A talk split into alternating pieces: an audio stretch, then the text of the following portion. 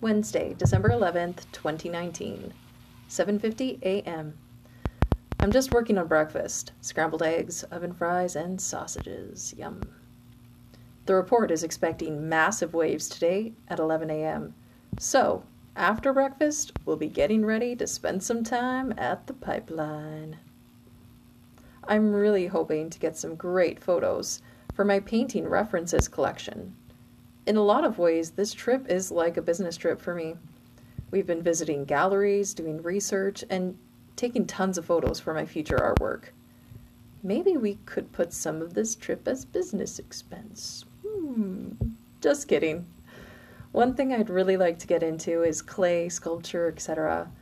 I'd like to try different mediums and play. From wood carving to throwing clay, it would be really fun. I'd also like to get set up for building my own canvas frames. One step at a time. I think I'll write in the guest book as well, since I don't want to leave that for tomorrow. Around 2 p.m. We just finished lunch. We took a walk along the Sunset Pipeline walkway that's quite beautiful to get to a spot for photos. We ended up in the same spot as we were three years ago. I think I got some nice shots. The computer will reveal the truth. But my SD card filled up. I think it's 16 gigs, so when shooting RAW, I just don't get as many photos, which I usually shoot in RAW. I think it'll do about 600 photos, so I sat and deleted what I could so I could get more photos as the waves were getting bigger. Two girls a few meters in front of us were sitting with their dog. One of the waves washed water all the way up to where we were, so they got wet and lost a few items. This morning, I made a mistake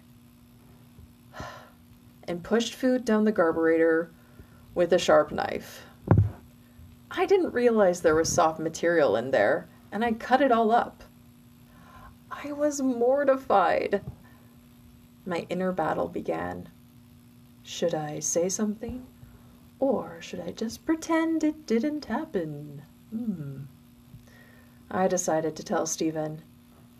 He was initially quite upset, as he worried that we might have to replace the sink.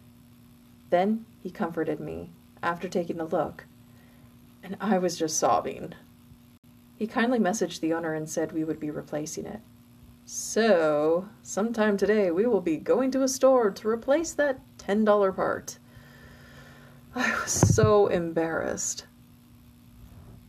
Steven's elbow is bugging him, so we'll need to be extra careful of any activities we do in the remaining hours of our stay, and even when we get home.